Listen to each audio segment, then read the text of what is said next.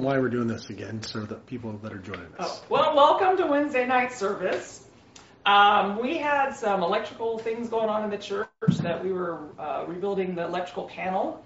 And so we didn't have any electricity. We didn't have a power board or anything like that.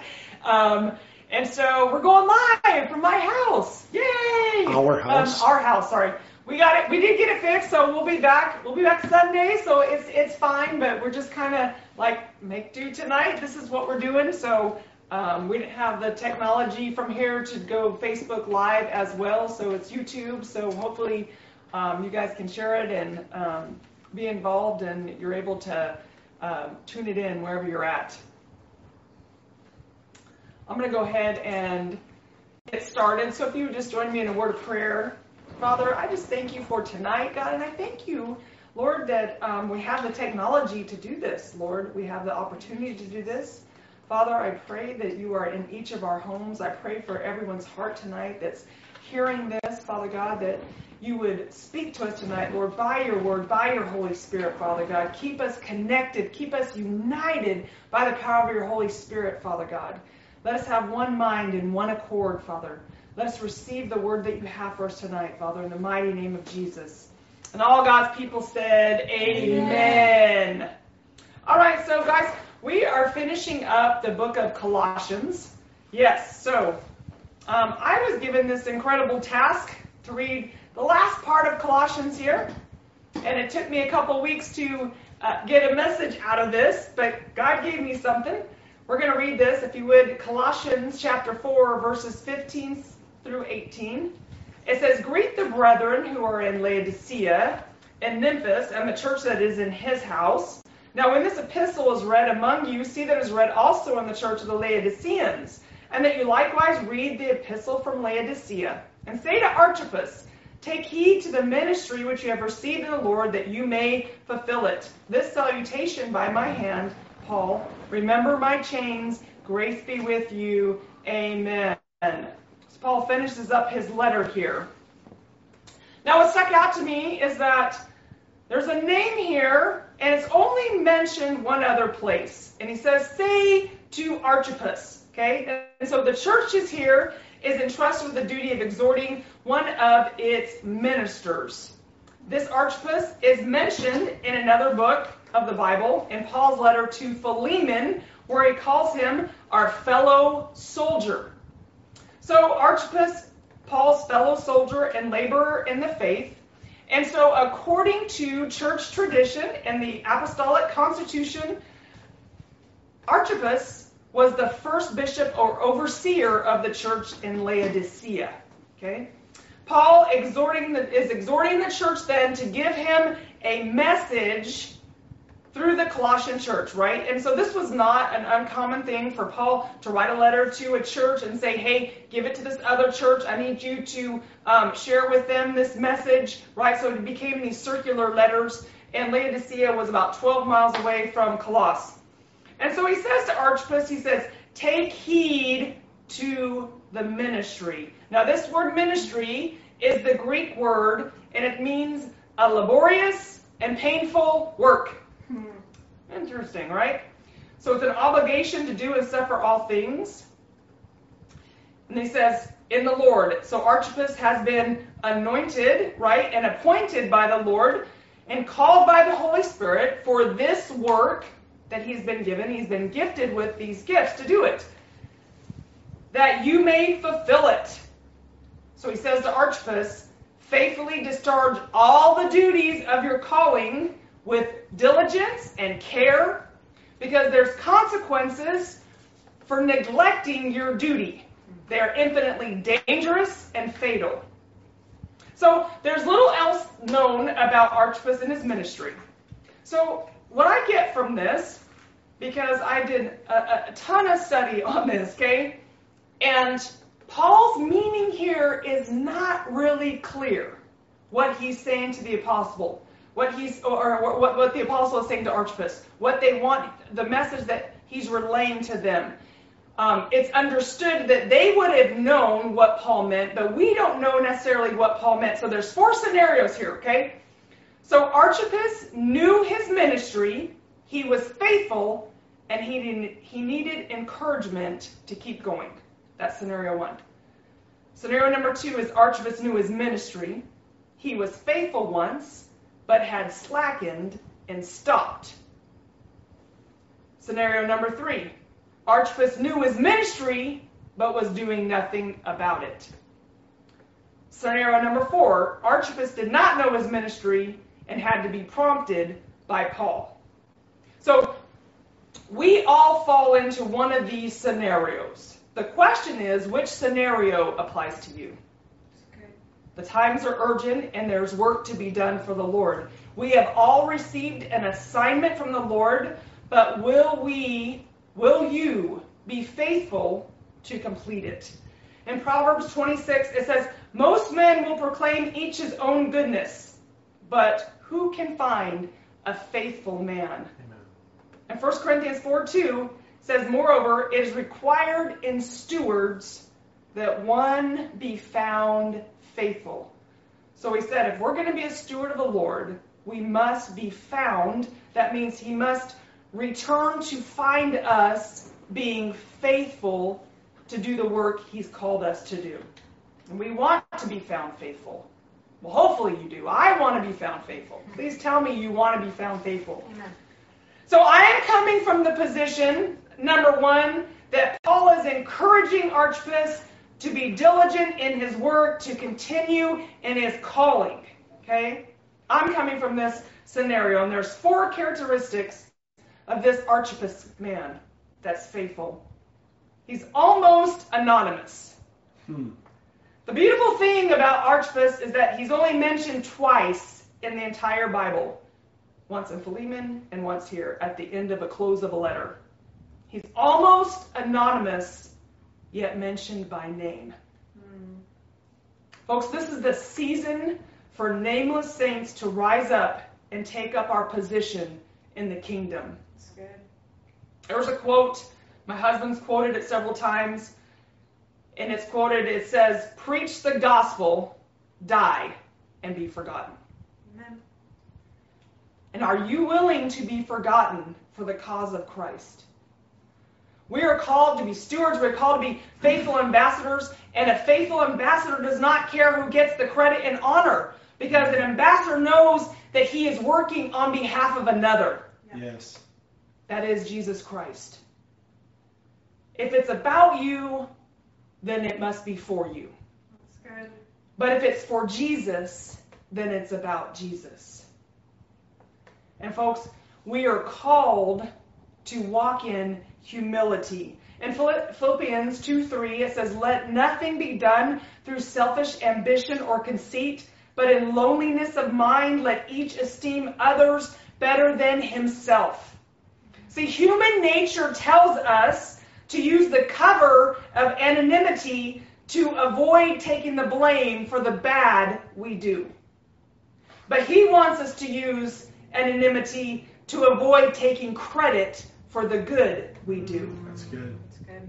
So we are not call, we are not to call attention to ourselves. In Matthew six, three through four, it says, but when you do a charitable deed, do not let your hand, let your right hand, right, let, let, let your left hand know what your right hand is doing. Sorry about that. Your charitable deed may be in secret, and your Father who sees in secret will himself reward you openly. Now this does not mean that our good deeds will remain hidden. It just simply means that they should be done in such a way that makes a good name for the Lord and not for ourselves.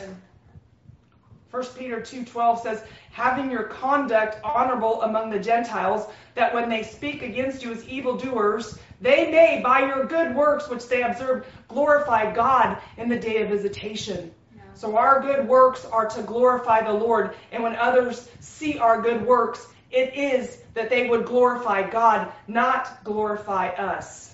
We must remain anonymous. And the second thing is aware and alert, but not apathetic. The faithful Archippus understands the urgency of the times we live in. He is aware of the bigger picture and the happenings in and around the body of Christ and the world. He will not remain apathetic. He will not remain distanced or self-absorbed. It is this awareness that compels him to act with certainty, fully convinced his assignment will contribute to the greater agenda of the kingdom of God. And are you aware of the times? Because if you're not, you've been living, you've been putting your head in the sand. You've been burying your head in the sand. Or are you apathetic? Are you an apathetic Archippus, burying your head in the sand, slack in the work God has called you to? Folks, because once faithful does not cut it. That's right. The Bible says you must be faithful to the end. Me and uh, Pastor Shelley, we always say this to each other all the time. You better end well. Right. You better end well. When I see older saints in the faith that start acting foolish, and I was like, you're too old to be acting this way. You better end well. Yeah. Right. Because it's not how you start, it's how we finish, right? Amen. It doesn't matter what we used to do. What are you doing now? Yeah. We cannot rest on our laurels. And I met way too many Christians that used to be in the ministry. I, I used to do that for the Lord. I used to be a missionary. I used to do this. I was in a waiting room one time, and I overheard a conversation next to me. No, I was not eavesdropping, but they were talking loud enough that I could hear everything that was going on. Okay, I was in a doctor's office, and this lady was uh, uh, in the children's ministry, and she was lead. She was the pastor of the children's ministry. I don't know that she said pastor, but she was the leader in this children's ministry, and she'd been doing it for, I think she said ten or eleven years. It was right around that mark, I want to say, um, if I uh, remember correctly. And she simply just said, you know, I'm just tired of doing this. I'm tired of serving, and I'm just stepping down. Nobody else wants to do it. I'm not going to do it anymore. She was done, and, and I could hear in her voice that she was very bitter. She was very angry. And I thought, wow, what would the Lord say to me if that was my story? Yeah. What would the Lord say to me on that day if I said, Lord, you know what? I did it for seventeen years, and I was done. No one cared. No one listened to me. You know, I just served people. I preached the word, and nobody cared what I did. So you know what? I just stepped up, and I was done. Try that one on for size. Ooh. In Romans thirteen, eleven through fourteen, it says, And do this, and do this, knowing the time, that now it is high time to awake out of sleep. For now our salvation is nearer than we first believed. The night is far spent, the day is at hand. Therefore, let us cast off the works of darkness, and let us put on the armor of light. Let us walk properly, as in the day, not in revelry and drunkenness, not in lewdness and lust, and not in strife and envy, but put on the Lord Jesus Christ, and make no provision for the flesh to fulfill its lusts. We must remain aware. And this is having a knowledge or perception of a situation, an awareness. We, we must be aware of the times, aware of what's going on around us. We, we, have, we have perceived it. We have knowledge of our situation. And therefore, we must stay alert. And this is that state of being watchful for possible danger. So not just aware, but what, we must be alert, okay? We are to stay alert, to watch and pray, fulfill the assignment that the Lord has given us. And our work for Him is not over until He comes to get me or I die. Yes. That's it. That's that's it. That's my way out of my work for the Lord. The third thing is assignment, not activity. Mm, that's good. It's totally pointless to be busy with the ten things but miss the one thing that God has called you to do. An Archippus knows how to distinguish between activity and assignment, understanding that busyness does not lead to fruitfulness. And, and every single one of you have an assignment from the Lord. Every single one of you have unique gifts and talents that have been given you by the Holy Spirit, and you've been equipped for that work. Yep. But are you doing it? Are you doing the work that God has given you to do? Or do everything else in hopes that He will be okay with your activity? Ooh. And kids are great at this, right? Yeah. Kids are great at this of, of doing everything else but the one thing you told them to do. Yeah. Yeah. You know, and, and, and I've shared this before. We used to have a dog named Ranger, and he's He's up here on my mantle line, in fact. I don't know if you can see him, but he's up there. Ranger, good old Ranger. And, you know, he was a big dog, so he had some pretty big things in the backyard that he left back there. And I remember this one time, um, we, we, it had kind of piled up in our backyard, okay? And um, some of y'all have heard this story before, but I asked the it's kids. A good story. Yeah, I asked one of the kids, I can't remember if it was Gabe or Faith, I asked one of those kids to please pick up the poop. I was like, please pick up the poop. I need you to do this. I'm going to be gone for a while. I need you to pick up the poop in the backyard. So I came home, and literally my kids had done the dishes. They took out the garbage. They cleaned their room. And I'm and they were super excited. Mom, look what I did. Look what I did. Look what I did. I did this. I did this. And I was so mad. And I was so frustrated because they didn't do what I asked them to do. Mm-hmm. They didn't do the one thing I asked them to do. Okay? Yeah. Right? And, and I think about this in my own life. And, and I am great at doing this with the Lord. Where I say, Lord, mm-hmm. look at everything else I did. And he will say, well, that's great, Crystal. That's good. But that's not what I asked you to do. Yep. That's not what I needed you to do. That's not what I asked you to do. And, and typically it's usually because it's really something that I just desperately do not want to do. Right? One, one, of, one of the jobs of the pastor sometimes is to confront a divisive person. I hate confrontation. I hate doing that. I don't like it one bit. Yeah. But the Lord has required that from the pastor. Church discipline is the pastor's job. Right? And if I neglect that one thing that he asked me to do, man, it creates a world of problems. That's why the Lord will ask you those specific things, because that one specific thing, if not dealt with, has a has a huge, huge, huge ramifications. Yeah. Busyness does not mean you're being effective. Yeah. Do you know your ministry, and are you not doing anything about it? Because we will have to answer to the Lord for that. I'm going to read Matthew twenty-five, twenty-four through thirty, and this is the t- the, the parable, right, of the um, burying of the talents.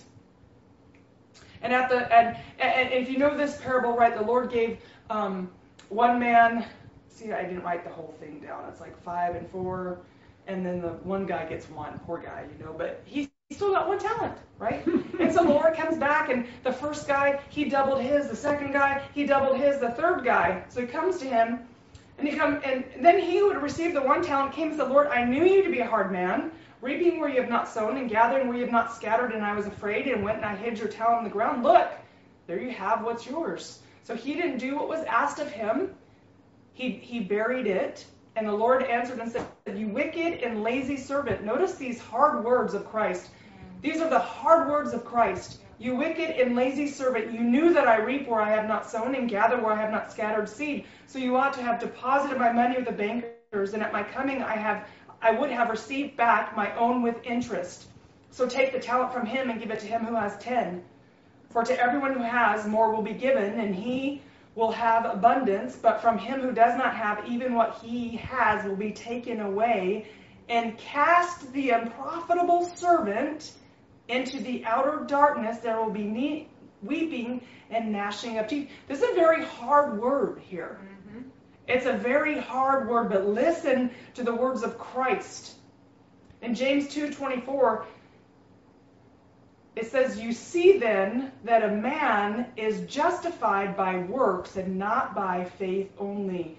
And, and yes, we, we, have, uh, we are saved by grace through our faith, but without a work, it says our faith is dead.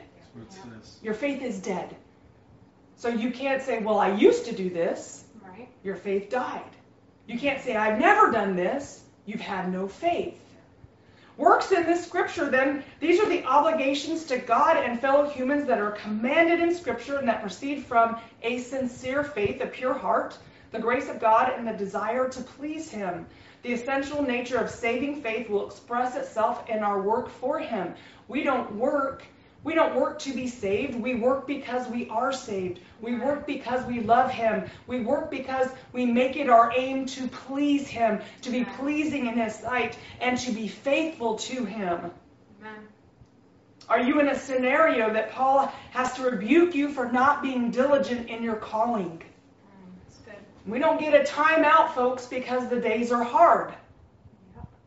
What work do you know that you've been called to do and you are not doing it? The next one is anything but aimless. Archippus' aim is to be faithful to fulfill his assignment that he may be found pleasing to his Lord and Master. Second Corinthians five, nine through eleven, it says, therefore we make it our aim, whether present or absent, to be well pleasing to him. This is our aim in life, is to be pleasing to the Lord. And, and he, Paul goes on here to the Corinthians, he says, for we must all appear before the judgment seat of Christ, that each one may receive the things done in his body according to what he has done, whether good or bad, knowing therefore the terror of the Lord. These are some hard words here, folks. Yeah. We persuade men. So he says, knowing the terror of the Lord, I am persuading you yeah.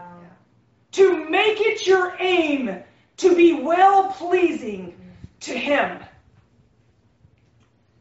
What is the aim of your life? What is the aim of your life? And an aim means is to direct a course specifically. Okay? So when you, when you think about an aim, right, you are directing a specific course. Not just a specific course, but you are directing a course specifically. Okay? We are to make pleasing him alone our aim. So think about charting a course for a boat. It was interesting. So I went about like, how do you chart a course for a boat, right? A course for a boat, because you know the the the um, ocean is vast, and we don't have road systems in the ocean like we do. They have they have um, they, because it's been charted so much. There's charts, but you so you you you know you get your azimuth and you put it where you are, and then you. You put it where you want to go, and you chart a course there, right? Because here's the thing, folks, you can't wander aimlessly on the ocean. You can't. You can't just wander aimlessly on the ocean. You're going to get tossed to and fro. You're probably going to get hit on rocks and shallow, shallow waters. And you have to chart a course, and you stick to your chart. So I, I looked at this, and this was tips for navigating a nautical chart. And I thought this was really interesting. The first tip is to be sure to plot the course at adequate water depth. So we make it our aim to be well-pleasing to the Lord. Our aim must be total trust and reliance on the Lord. He wants us in the deep waters. Mm, that's good. Because shallow waters produce shallow servants. And the shallow servant said, I will only go so far. Mm. The second tip is plot the course using buoys, lights, and other aids to navigation that show safe navigation areas. So we have to have tools that enable us to be well-pleasing. We have the Word of God. We have the power of prayer. We have the gifts of the Holy Spirit. We have the fellowship of the brethren. And this scripture has been so heavy on my heart during this season. And, you know, I, I know a lot of pastors use this use this to, you know, um, you guys know what it is, Hebrews ten, I'm going to read twenty-four through twenty-six. It's, do not forsake the gathering of the brethren. And, you know, um, oftentimes people say, well, stop using that scripture, blah, blah, blah, blah, blah. Folks, this scripture is more important now than ever before. Amen. And verse twenty-four says, let us consider one another. So he says, let us consider one another to stir up love and good works, not forsaking the assembling of ourselves together, as the manner of some is. So the writer of Hebrews says, the manner of some people is to forsake the gathering. He said, but exhorting one another, and so much the more as you see the day approaching. For if we sin willfully after we have received the knowledge of the truth, there no longer remains a sacrifice for sins. So he's saying here, as the day's approaching, we should even be more diligent to, to gather with people. Amen. This is part of the way we navigate through those waters. And these verses here are connected. Okay? And, and how are these connected? What's interesting, when you look at some um, some, some the scripture in some Bibles, it takes um, uh, verse twenty-four, right, twenty-five, where it says, um, exhorting one another, even so much more you see the day approaching, and it splits it up, verse twenty-five to twenty-six, for if we sin will, willfully. But this is not the case, okay? These are connected. That verse twenty-five is directly connected to verse twenty-six. So there is two intentions that the author means here, okay? So the author intends that it is either willful sinning to forsake the gathering, or that forsaking the gathering leads to willful sinning. Both bad. Both of those are bad. Yeah. Okay? These you, you cannot separate these two scriptures, these two verses right here. It's all under the same letter in the same context. So these two things, you are either willfully sinning when you neglect the gathering, or when you neglect the gathering, it leads to willful sinning. Mm. An argument can be made for both in the Greek. And the last part of tips for navigating is always deviate from your plotted course to avoid unsafe conditions or collision. So stay away from anything and everything that has an opportunity to get us off our assignment. Yeah, that's good. And this could be uh, friends or relationships that are unhealthy. You know, and a- as I was writing this and praying over this, I have seen more people fall away from the Lord because of ungodly relationships. That's good. I've seen Um, people marry someone that was not a Christian. Oh, God told me to. God did not tell you to. Nope. God did not tell you to. I've seen people get into uh, boyfriend-girlfriend relationships or just unhealthy friendships. Okay, I have seen more people fall away from God from bad company. Yep. Yep. And do not think that you can stand firm if you disobey God's word. Amen. It is impossible. And so when we read things like, uh, do not forsake the gathering of the brethren, when we read, do not keep company with these people, when we read, um, separate yourself from these kind of people, do not think that you can stand firm and disobey God's word in these areas. And this season specifically, folks, the Lord has shown me that the enemy is using bitterness and offenses to separate and divide God's people. Yeah. And we need to guard our heart now more than ever. Guard your heart. If someone says something to you, folks, an offense is going to get you off that plotted course. You, you cannot allow that in your life. You cannot have anything to do with it. Walk in forgiveness towards others. Walk in the forgiveness that God has given you. Walk in love towards others. Walk in peace towards others. Walk in unity towards others. And if they refuse the things of God, then have nothing to do with them. Amen. You can love people from a distance. Yep. Okay? That's for some of you here. And lastly, folks, Archippus needs to be encouraged. That was the whole point of this, is to encourage him, either because he, he was weary and he needed to be um, encouraged to keep going, or he was he had given up, he needed to be encouraged to get going. If he was apathetic, he still needed courage to get back in there. He needed to be encouraged, okay? Folks, most of us doing the work of the ministry need to be encouraged to keep going. Amen. First Thessalonians five eleven, it says, therefore comfort each other and edify one another, just as you also are doing. And Paul says to remember his chains, because Paul's joy was to see the churches operating in peace, love, and unity. That was Paul's joy. Paul didn't care about his own chains. He was saying, remember my chains and the way you guys treat each other and how you guys act to each other. And if you guys are diligent in your walk, because that's what brings me joy, is to see the church doing her job. Amen. Yes. Folks, and I will tell you, your pastor needs to be encouraged. Amen. We get weary. We need our hands lifted up. We need you to hold up our arms. And let me tell you, one, one of the best ways to encourage your pastor is to show up to church and love on other people. Yes. Because when you don't do your part, someone else has to fill in that gaping hole. Yep. And guess what? It's usually us. Yep. Encourage your pastor by stop fighting yes. and serve each other. Yes. Encourage your pastor by not tearing down, but building up. That's how you encourage those in the ministry. Amen. Romans fourteen nine says, therefore let us pursue the things which make for peace, and the things by which one may edify another. And First Corinthians fifteen fifty-eight, therefore, my beloved brethren, be steadfast, immovable, always abounding in the work of the Lord, knowing that your labor is not in vain in the Lord. If it's to the Lord and it's for the Lord, it, it will abound. He says, be diligent in that, be steadfast in that, be immovable in that. Which Archippus are you? I'm going to go back to these scenarios. I'll read them for you one more time and think on it.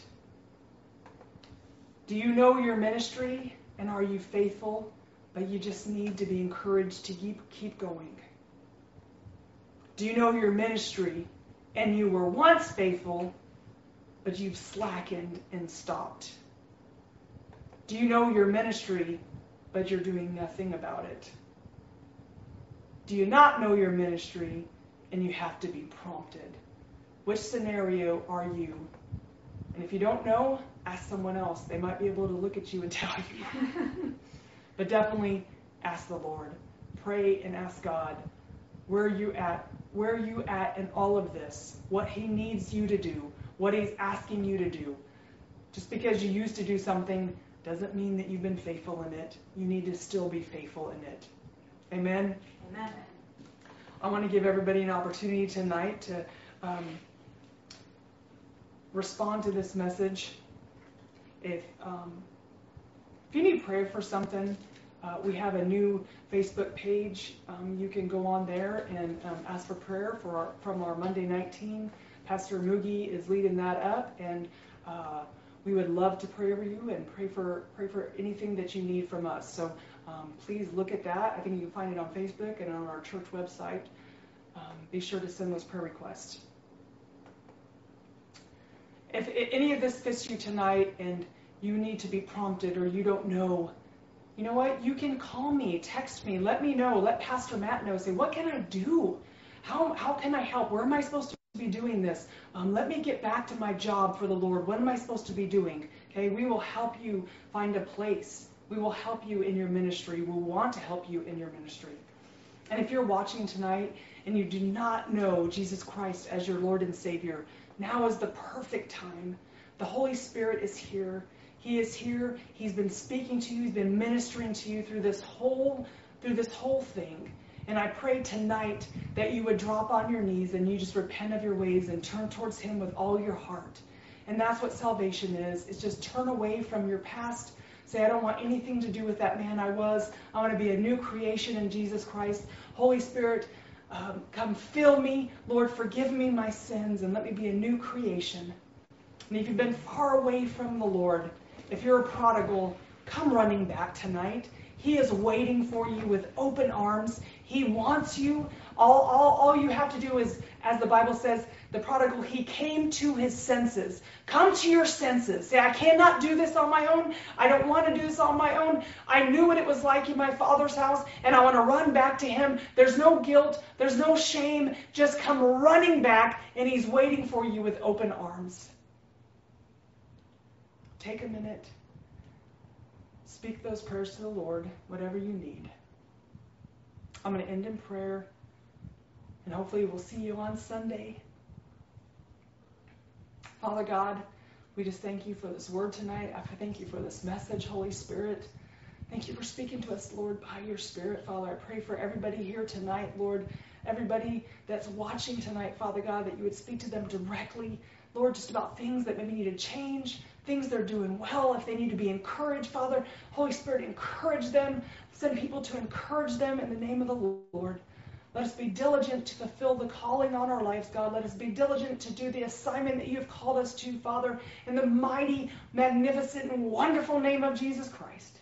We just give you praises, glory, and honor in Jesus' mighty name. Amen and amen. Amen. Sunday morning, parking lot service, nine a.m., eleven o'clock will be online. Be there. All right. Now let me figure out how to stop it.